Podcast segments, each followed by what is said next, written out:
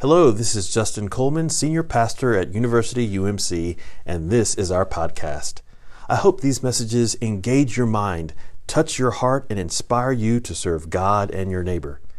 Check us out online at universityumc.church. Thanks for tuning in. So, we're beginning a sermon interlude, if you will, a two part series called Conversations in Scripture.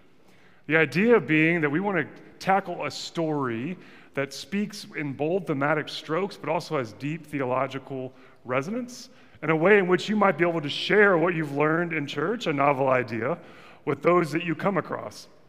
I can imagine it seems like a tall order to ever be locked in one of those cafe situations. You know what I'm talking about? You've ordered a cup of coffee, and someone turns to you and asks politely, Hey, don't you go to that church on Franklin Street? And what already floods your mind? Dear God, I hope they're talking to someone else and not me. I, the, the, barista did seem awfully reverent this morning. Maybe they're talking to them.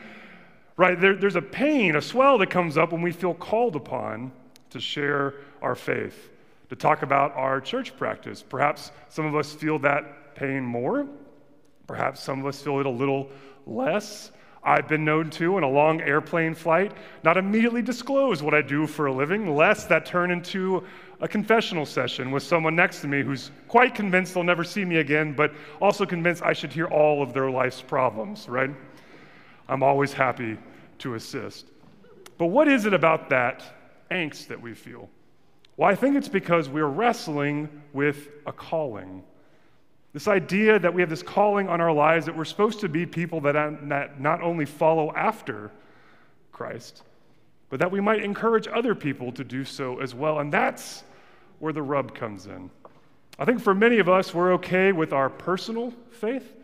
But when, if we felt like we were called by God to go out and to speak good news to people, I think we would have a list of subsequent questions. And just so you don't think that I'm pointing the finger at all of you and not myself, let me take you back to a simpler time in my life when I thought I would just be a lovely industrial engineer. I, you know, it may surprise you, but I'm more of a math science guy at heart. Uh, I respected English and papers. Uh, I didn't know why anyone would want seven to 10 pages of my own thoughts on any book, yet I showed up and I provided. But I went to Texas A&M University to be an industrial engineer. I wanted to study human resource efficiency. Got very excited about it. I'm in these early classes. But one evening, the most peculiar thing happened. Now, to preface this moment, you should know I'm a cradle Methodist. My family church, Holy Covenant United Methodist Church, is one of the only churches I've ever known. My mother still attends, which puts her membership as just shy of being a founding member of the congregation. So I have a deep heart for the Methodist Church. I love it. I, w- I wish to always attend and worship, but when I went to school, there was not a thought in my mind that I was going to be a pastor. In fact, my original call to ministry was I was at Disneyland in Anaheim, California. And I realized as we were leaving the park one night, they had one of the most efficient parking garages I had ever seen. And I said, Who designs parking garages like this? Which actually started me down this path of industrial engineering. That's also a true story. So there I am living my proverbial dream at Texas A&M, studying the subject matter I want to study.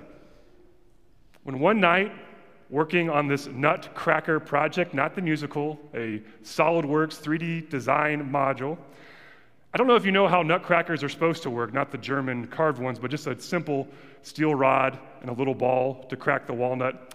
Well, apparently, when your steel rod is supposed to go straight down and it goes at a 45 degree angle, uh, when you pull the lever back in your SolidWorks design, that's not good. Uh, and so, I, being the calculus person and my suite mate being the design person, we often helped each other on projects. I said, I'm taking a break. I'm giving up on this nutcracker assignment. I'm going to take a shower. I'll wait for him to come back. As after I was done taking a shower and getting dressed, I have what I can only describe as a John Wesley warming of the heart moment. I suddenly became convinced that I was not only supposed to leave industrial engineering, I was supposed to go to seminary and be a pastor in the United Methodist Church. So, thinking on it, one night I decided to call those close to me. I started with my mother, and I, I called her that next morning, and she answered, said, Hey, Jamison, how's it going? And in retrospect, my first line could have been a little better, but I started with, Mom, I woke up this morning and I'm dropping out of industrial engineering. I couldn't believe she wasn't excited for me. I didn't understand I then quickly moved on to say, oh, no, no, it's not that bad. I'm not only leaving industrial engineering, I'm thinking about transferring my major and then going to seminary to become a pastor. Could hear the holy silence of the moment over the phone. About all my mom could muster was, I'm to have to call you back. Now, you may think it's a little brave to tell that story about your mother while it's being recorded on YouTube, but I want to remind you of two things.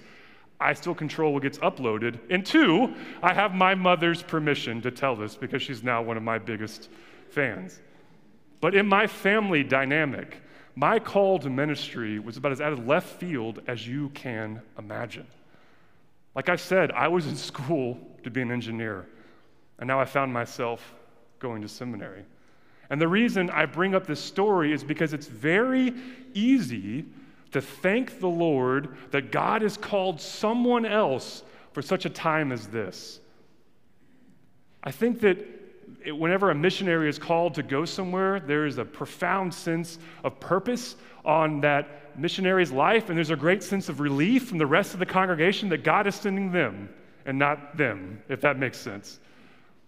Well, why is that? Because we kind of passively believe sometimes that calling is, is a great holy thing. You can't read scripture without seeing something about calling and purpose. But that seems like a great thing for someone else. I want to be kind of the person that supports the calling on someone else's life. And the reason I wanted to bring up my story first is it's very easy, I think, to look at a clergy person and say, but you have such a defined calling. You're called into ordained ministry. What I love to remind people is like, that doesn't mean that I'm set above, that means I'm set apart. Yes, my calling has some accountability and ordination lines attached to it, but it's very similar to what everyone else is called to do. Find a life of purpose in the work of God in your life. And so we have to ask ourselves what is that excuse? What is that yeah, but in our own hearts and minds? When we feel like we're bumping up against God calling us to do something new, can you name it? Is it an overcrowded schedule? Is it, I don't have the gifts and graces. How could you possibly think I would be successful in this? I have to tell you, if, if I can take a Greek class where everyone in that class said, Hey, you're an accountant, accountants love Greek, and then halfway through the class I realized none of those people were accountants. So why should they speak about who would like Greek? We can all do this together, I promise you.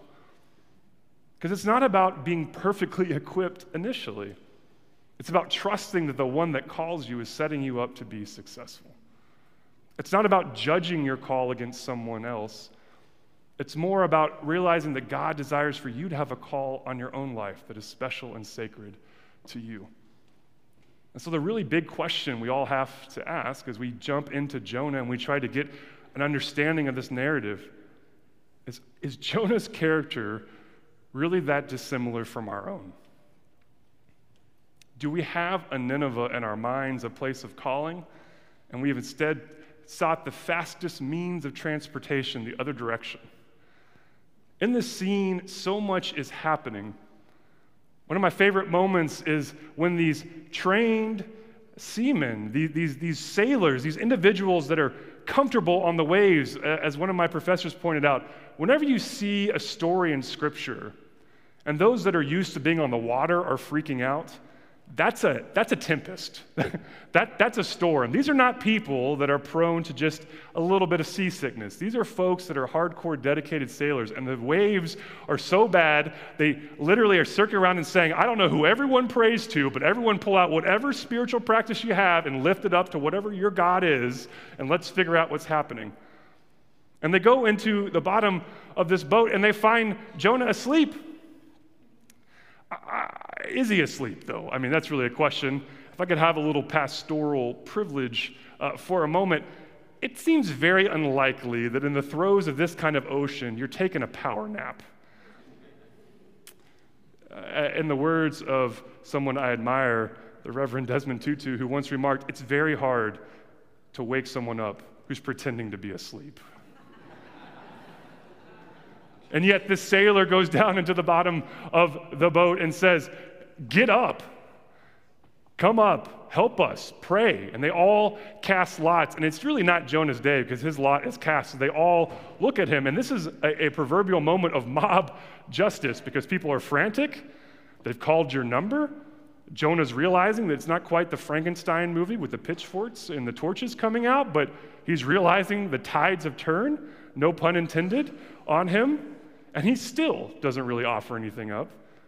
Until finally, pushed to his limit, he's like, Fine, I got this calling from my God to go to a place I don't want to go. I still don't want to go, but you guys could toss me in the ocean if you want to. I, I just want to hang on that for a second. I like to pretend that there would never be a moment I would be so stubborn that if it came down for me answering the literal call of God in my life or being cast into the raging waters, that I would obviously answer the call. And yet I know I've had my Jonah moment as well. I wonder how many of you have. How many of you, in that split second of panic, of anxiety, of emotion, have said, Well, I know that God's call uh, seems reasonable and this seems utterly ridiculous, but you know, how is that tempesty water doing? Let me at least go jump in. Maybe it's jacuzzi bath, you know, let me, let me fling myself into the ocean. And then something amazing happens after they cast Jonah out. He, it's not quite clear about the total conversion of the ship, but people's lives are changed through his aggressive resistance to God's call. It's almost as if God is saying, Jonah, I'm calling you to serve my people. And Jonah's like, Well, over my waterlogged body. And God said, Well, that could be arranged. Because we see all the men in the ship after the sea is calm, they look around and they make solemn vows, they make a sacrifice. It seems the scriptures to, to, to, suggest that they've committed themselves to this God they've only recently perhaps learned about. Not because of Jonah's prophetic witness, more like the absence of it, but because God is so working in the life of Jonah that even when Jonah resists, lives are still changed. So, my real question for all of us is wouldn't it be better to get along with the call that God's placed on our lives than to be thrown out of the boat in service of the call that God's placed in our lives? I don't know about you, but it seems like my life would have a lot more stability wholeness, wellness, if instead of active resistance, I instead got to a place where I could say, Yes, Lord. And I have to tell you, going back to my own call story in seminary, where I went from breaking down financial documents and doing calculus, turning in pages that were half a page that they wouldn't be read, the first time that someone asked me for my feelings I don't know if we're allowed to have feelings in the engineering and accounting world. I wasn't aware, but what, I was supposed to give an opinion, a feeling about how this theology spoke into my life. I thought, I thought I'd eaten a, something bad at breakfast, and this was the wrong place to be. And perhaps through seminary, I was more drug than led. But I look back now and I'm thankful that God kept working in me. So, what I want to say to you is it's not too late for you. You can't fail the call on your life test. It's not like God calls you once, and if you don't answer, God moves on to the next person. God continues to call each and every one of us. And we're reminded of this in a pretty powerful way through baptism. Now, at this church, one practice we've started, which I love, although it makes me nervous when my own children participate, is that we put down a blanket right here. And I love the, when the kids are sitting down here on this watercolored blanket as, as another child is being baptized, they are the closest to the front to see what's going on in the lives of one of their peers. I think it's beautiful and wonderful when they climb up on to the communion rails. They almost seem like they're going to pour over and join the service. It's a little less cute when it's my own children, but when it's someone else's kids, it's great. Keep sending them forward, folks. But that enthusiasm to not only see what's going on in someone else's life, but to also then reflect on what's going on in their own life. Isn't that a beautiful image of how none of us are better than someone else because we figured it out more quickly, because we have more definition, because some went to seminary and some didn't? It's just a beautiful thing that we as a community look around and celebrate whatever God is calling us to do. I'm celebrating those that have bent over old family recipes for a great bake sale. I thought about bringing some banana bread to demonstrate, but I ate all of it before the service started. So the point is, it's great. I'm thankful for our confirmation mentors, for Pastor Charlie and all of his leadership team, for all those that have committed to speak with people about their faith as they explore it through our confirmation class. I'm thankful for all the ministries and outreach. We don't get her up during church and say, well, we only have time to celebrate one mission program this week, almost like American Idol. So this is the best program this church has to offer. And then we coronate them and everyone else feels miserable. No, what do we do? We have to pack in as much as we can in each service and promise we'll, we'll pack in more in the next service. We have generosity moments that change every week. Why? Because there's so much to highlight with what University UMC is doing in the life of our community. It's not a competition, it's a celebration. A celebration of the diversity of God's work in our lives, a thankfulness that God knows us so intimately that we'll all be called to something that probably speaks to us in a specific way. And though I hold out hope someday that my path might turn back to parking garages and human resource efficiency, if I'm honest, I can't imagine having picked this call in my life, but I can't imagine what my life would be like without it now. If that isn't the work of a loving God who cares deeply and intimately for you and calls you by name, then I don't know what is. As we explore Jonah, may it be a book that speaks to us, to all of us. And the next time you find yourself in that coffee shop and someone says, Hey, aren't you the person that goes to that church on Franklin Street? You'll be excited to tell them the mission work, the conversations, the fellowship you've had, and how they can be a part of it too. Will you pray with me? God, we hear in the story of this reluctant prophet our own story, a story of life shifting of a call being placed that we didn't know we needed to answer, and yet here we are. So, Lord, if we have hesitation, speak words of empowerment. If we have pain or discomfort, speak words of peace. But in all things, may we connect with your pure joy a joy that sees your people called for your purpose to go to places you've selected so they can be in connection and community, kindling love and grace meeting real needs and sparking just a bit of that example that Christ showed for us. For that we pray. Amen. Thanks for listening to our podcast. You can visit us at universityumc.church where you can find services, events, and other ways you can get involved. Remember that we love you. We hope you have a great week. We hope the peace of Christ is with you and we hope to see you soon.